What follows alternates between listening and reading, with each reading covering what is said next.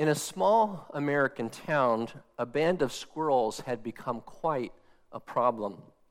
The Presbyterian Church called a meeting to decide to do about their squirrel infestation. After much prayer and consideration, they concluded that the squirrels were predestined to be there and they shouldn't interfere with God's divine will. At the Baptist church, the squirrels had taken an interest in the baptistry.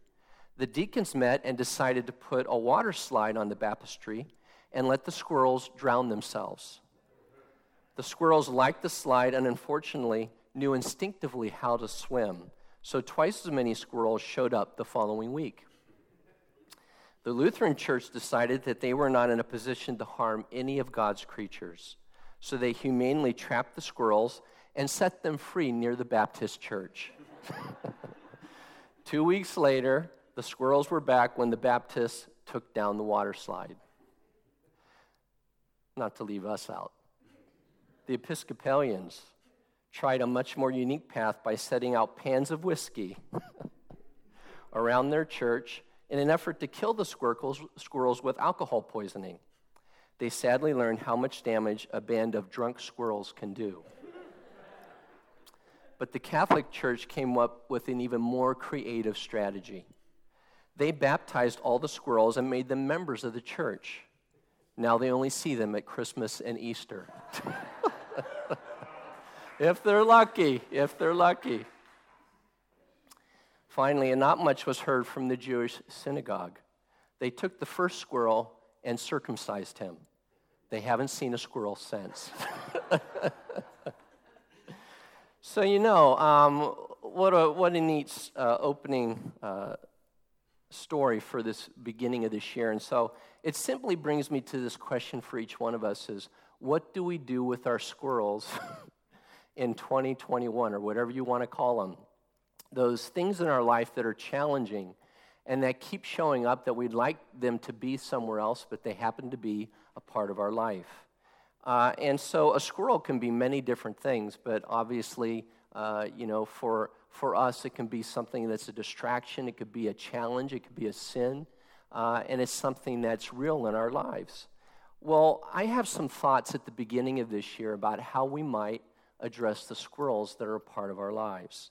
Uh, it comes from Psalm 8, actually, our psalm that we read today, in both the first verse and the tenth verse. And we read in there, O Lord our governor, how exalted is your name in all the world. Uh, and it goes throughout this psalm to talk about the many ways in which the Lord God is mighty, how he is sovereign uh, over creation, how he provides for his children, and for that matter, provides for everybody in the world because of his great love and kindness. And so, one of the things that I would inv- invite us to reflect on at the beginning of this year and throughout this year is God's sovereignty and greatness uh, in the midst of all things.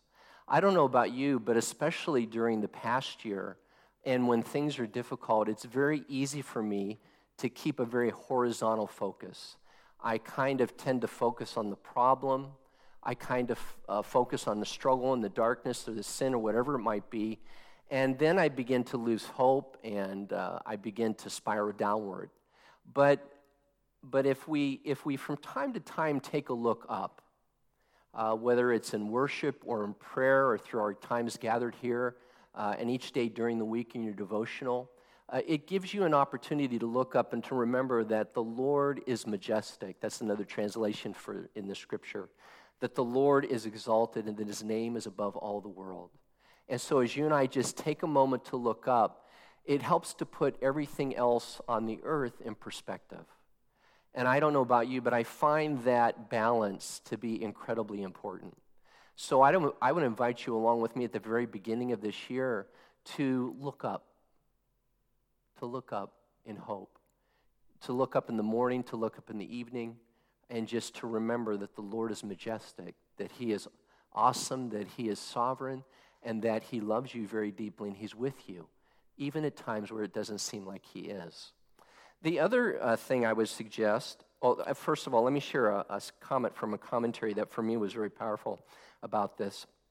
There is an infinite being, the fountain of all uh, being, power and perfection, the bountiful ruler, protector, and provider for all creation.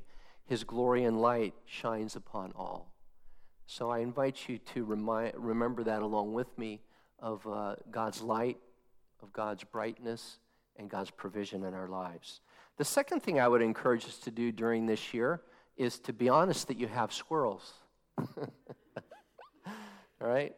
How many people do you know, maybe even yourself, I'm not going to ask for a show of hands, uh, that have squirrels or an elephant in the living room, whatever it might be, and uh, they're not really being honest about what's going on? Uh, they've been prancing around that line or been playing around with those squirrels for decades and, and they're still there and they're not really addressing the issue. And I think one of the most powerful things we can do in the present moment in our lives and in our culture and in the world is to be honest. You know, to speak the truth during a time when there are many lies coming out is still a revolutionary thing. Jesus said, I am the way and the truth and the life. No one comes to the Father but by me. And even in Jesus' day, as he lived out his life being the light and being love and being truthful, um, we noticed in his life how often that was a challenging thing and yet an important thing. I think that's one of the great things God does in each one of our lives is that he loves us enough to tell us the truth about ourselves. And to do it in a way that is loving and caring and redemptive. So I would encourage us to, first of all, as much as we can during this coming year, to be honest with ourselves, to be honest with our Lord, and to be honest with our lives. Um, and to realize that it's a journey. You know, this continues to be a journey from darkness to life, light, from the shadows to his radiance, from hopelessness to hope, from despair to faith, from uh, hatred to love. It's a journey and, and to be open to that journey. So, um, be open that the Lord is over all. Be honest that you have squirrels. And finally, take your time. Go one step at a time and be focused on what's before you. Again, I know for me in the journey of my life, especially when there are struggles or dark areas or squirrels that I desperately want to get rid of, I want it to happen yesterday. I want it to be done with, and I don't want to have to focus on it anymore uh, because that's just how I tend to like to deal with things. I just want it to be done with. But one of the things God spoke to me when I first came here about 12 years ago, um, He was doing some, some pretty deep healing in my life and has been doing throughout my life, as I'm sure is true for you as well. And one of the things God spoke to me uh, 12 years ago was very interesting to me. I've never forgot it. And the Lord said to me, Joe, don't rush your healing. Don't rush your healing. And when God said that to me, I was upset at God. That was the last thing I wanted to hear. What do you mean, don't rush my healing? I want to rush my healing. I want to be done with this thing. I want to move on. I've dealt with it long enough, haven't I? And besides, if we really worked through this, we could be closer. It'd be great. I mean, I had all the right reasons about why we need to rush through it. But as I look back on that word from the Lord to me some 12 years ago now, I realize the wisdom of God's word to me. It's not that God didn't want to heal me quickly. It's not that God doesn't want us to bring through some bring us through the darkness and bring us to, into his light in a moment. God God desires all that. He loves us that much. But one of the things I think that you and I need to embrace is our humanity. God honors our humanity. God understands our humanity. God sees our humanity and he holds it beautiful. I remember Brennan Manning, who's a great teacher of God and, and spoke all over the world, literally said, God expects me to fail more than I do. Think about that. I think that that's, that brief comment is tremendously insightful, and that's because God knows us better than we know ourselves. Now, that's not to say God doesn't want us to be holy. God isn't calling us more and more into his light and to be perfect and to follow him. I affirm all of that completely. But I also affirm that the healing process, in some ways and in some areas, takes time. You know, again, if you go to uh, one of the hospitals here and you get a knee replacement. Um, you can lay in bed and say, I'm not going to do therapy, I'm not going to move uh, because I'm in so much pain. And then after about a week, you're going to have a big issue because you're not going to be able to bend that leg. Or you can follow the doctor's orders and you can begin the physical therapy as soon as you come out of the anesthesia. My God, I can't believe they're having me walk already, right? And then go through the following days of therapy that are as challenging as the operation itself. But ultimately, you have a knee that can bend and that can work. And healing is a process, it takes time. And we need to be open to that reality in our lives. And so I want to, again, share this with you as a word of encouragement uh, to realize that there are squirrels in all of our lives, even in our nation and in the world. And then we can be honest about that. We can affirm the reality that our Lord is great and mighty, and He's inviting us in our own lives and in the life in which we live to be honest about what we see and to move increasingly from darkness into light. In the midst of all that we're going through in the moment, in the moment, in the midst of what our country is going through as well, I invite you to join me in prayer. The Lord be with you. And also with you. Let us pray.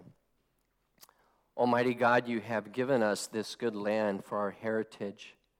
We humbly ask you that we may always prove ourselves a people mindful of your favor and glad to do your will. Bless our land with honorable endeavor, sound learning, and pure manners. Save us from violence, discord, and confusion, from pride and arrogance, and from every evil way. Defend our liberties and fashion into one united people, the multitude brought here out of many nations and tongues. Endow with the spirit of wisdom those to whom in your name we entrust the authority of government, that there may be justice and peace at home, and that through obedience to your law we may show forth your praise among the nations on earth. In time of prosperity, fill our hearts with thankfulness, and in the day of trouble, do not allow our trust in you to fail. Amen. Amen. So prayed President Thomas Jefferson, Washington, D.C. March 4th, 1801. In the name of our, the Father, and the Son, and the Holy Spirit. Amen.